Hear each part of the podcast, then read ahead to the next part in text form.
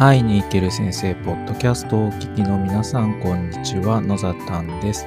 この番組は会いに行ける先生という現役教員と話したい相談したい方が学校の外側でフラットに対話できる取り組みを行っている私野ざたんがお届けしています。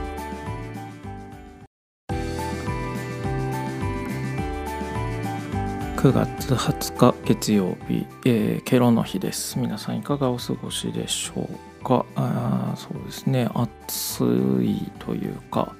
台風が過ぎてから夏のようなあ気温になっていて、えー、ちょっとぐったりするようなあこともあったり。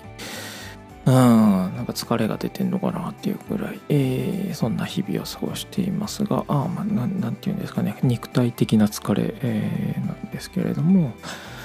え、っと、まあ、そんな中でもですね、えー、オンラインの勉強会みたいな、あまあ、セミナーというか、あまあ、聞く機会があったり、えー、して、えー、いろいろなところで、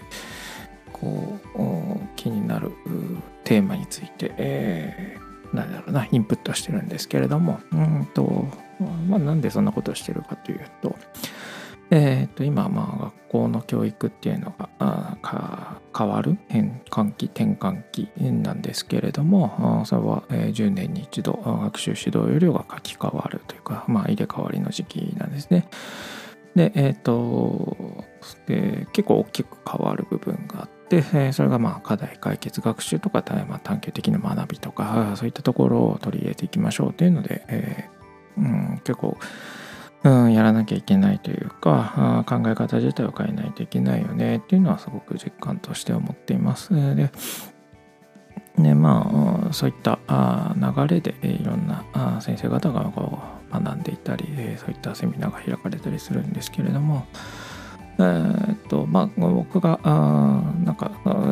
なんて言うんですかねすごい毎回聞いてて気になっている部分というか共感できる話共感できない話とかがあるんですけれども、まあ、この共感っていう部分もそうなんですけれどもえー、っとですねまずですねその課題解決とか探求っていうので、えー、なんかこう流行ってる感はあってでも学校ってなんかこうすればいい論とかああすればいいあまり皆さん知らないかもしれないですけれども、えっ、と、なんて言うんですかね、こういう遊びがいいとか、あこういうやり方がいいみたいな、えー、そういった本が売れたりするんですね。こういう授業のやり方とか、変変な校長先生の話集みたいなのもあったりするんですよね。で僕は本当それってどうなのって思っていて、えー、その目的の部分がはっきりしないですよね。うん、課題解決とか探究とか何でやろうとしているのかっていうと、これはもう持続可能な世界、えー、社会を作っていくために、えー、一人一人があ誰一人としてこう、なんだろうな必要なんだよっていう言い方変ですけどできることあるんですよね。でそこにフォーカス当てていきましょうっていうような流れで世界は動いているんですよね。でみんな違っててもいいし、えー、そのできできることやりたいことっていうのはそれぞれバラバラなんけどでそうやって、えー、思ってる部分が揃ってない中で、えー、それぞれが自由になる中で、えー、それぞれの所属する、まあ、組織も自由であってそれがお互い侵害し合わし合ないし合わないようにしていかないと持続的ではないよねっていう部分があるわけですよ。でその課題解決とか探求っていうのをじゃあなんかこう今うまくいっていない困っているっていうのをじゃあどう深掘りしていくかどう解決していくかっていうところをそれぞれとこう身につけていく。まあ身につけるっていうのも変ですけど、えー、体験していくってことがやっぱり大事だよねっていうのが僕は元に、えー、根源にあると思っていて。うん。でまあその学習を中心にしていきましょうということで。まあとにかくやってみてから考えようよっていうまあそういう流れなんですね、簡単に言うと。ねえ、えー、っと、そうですね、特にその総合的な探求の時間とかっていうのは、まあ、自分がやりたいことなんですね、自分が。で、まあ、例えば何かこうか、まあ、自分がやりたいのか、まあ、課題を解決しようとするのかあいいんですけど、えーと自分ができることを当に過ぎてなんかこんな機会があったらこんなことができますみたいな。それ機会があったらできるだけですがその機会の資金調達誰がするわけみたいな。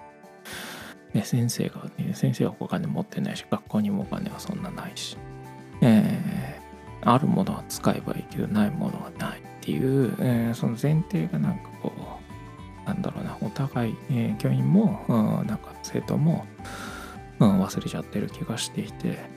えなんで自分でできるレベルまで落としていかないのって言っていやそこは興味がなくてじゃあやらなくていいじゃんっていう。なんかその部分な気がするんですよ。なんかここ良さそうだからやってみたい。やってみたいね。本気でやってみたいんだったら足運んでそこにある場所まで行けばいいし、お金調達してやればいいんですけど、そこまですることはない。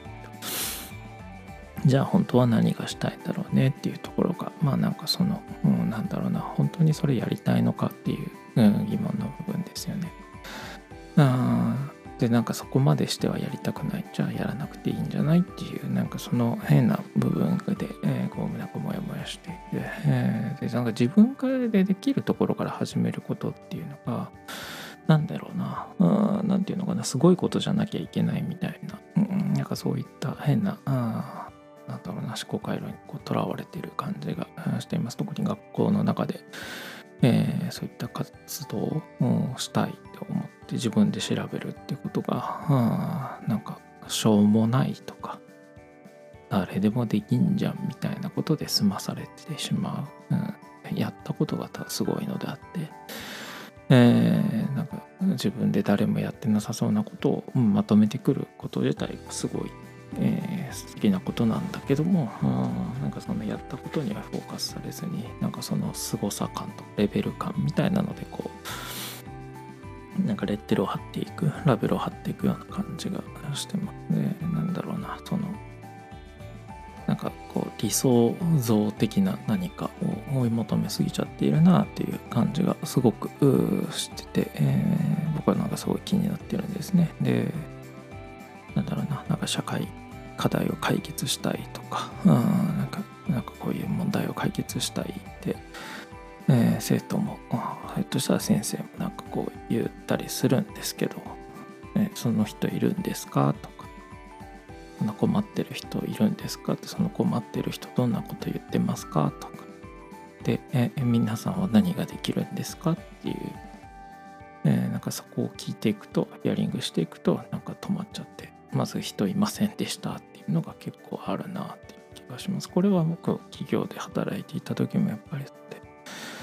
なんかこうどういう生徒というかどういう人にこう受けてもらいたいかとかどういう人に講座を取ってもらいたいかっていうのをやっぱりこうこう思い浮かべれた時ってすごくこうしっくりくるんですよね。言ってしまえばあ企業でやってた時もまあ今もそうですけど授業とかまあ講座のアイデアを考える時って大体誰か一人二人のこう顔を思い浮かべながら作ってるんですね僕。この人がこういう方喋るだろうなとかこういう質問してくれるかなとかこういうところに興味を持ってくれるんじゃないかなって、えー、本当に具体の1人1 2人しか想像できないし。ででも想像そうやって想像して1人2人のために、えー、授業を作っていくと結構面白かったりするっていうのを感覚として持っているのでそれを大事にしてるんですけどなんかこうみんなのとかなんかわからない人のためのみたいなことをとか言いがちだなっていうふうに感じてて、えー、それってなんか誰誰なんですか？って誰がいるんですか？って。でえっ、ー、と最近言われてる校則問題なんかもなんかこうこういうの。なんか校則がないと逆に困る人がいる。誰誰ですか？それはみたいな。いないっていう。実際に困ってる人がいるっていうなんかその変なところが起こっていて、えー、とにかく誰がいて、えー、誰か困ってる人がいるんだったら自分がどうやってアプローチできるのかアプローチできないんだったらここに困っている人がいますって声を上げるだけでも自分ができることなんですよね。でなんかそういった部分が抜けちゃって何でも自分でやんなきゃいけないとかあ自分でできることを始めるなんていうか自分で何でもできなきゃいけないから用意しなきゃで始めちゃダメだとかそうそうじゃなくてまず自分でできること助けてくださいって言ってる人がいますっていうだけでもいいかもしれない、えー、なんだろうな自分ができる、えー、人から見たらえー、こんなことなのにみたいなことを思うかもしれないけどそういったことを始めるっていうのが学校現場で足りないんじゃないかなっていうのはすごく感じているところです。なんかそんなことを思った週末でした。皆さんもですね、えっ、と、なんか自分ができること、特に今、なんか NHK で、えー、特集が組まれて、えー、なんですけれども、その、校則を変える、変えない、えー、なんかこの校則いるんですか？っていう問題が、ハッシュタグが出てたりしますけれども、えっ、と、学校の中の人であれ、外の人であれ、困ってる人を感じてるんだったら声を上げるっていうことはできると思いますのでその自分ができることからまず始めてみたらいいんじゃないかなっていうのをまあまあ他の受けた講座とか探究のこととか考えてる時にちょっと思ったので音声にしてまとめました。今日は以上となりますまず、ね、自分からできることから始めてみるっていうのは先生も生徒もいろんな人がやってくれたらいいなと思っています聞いていただきありがとうございました。それではまた。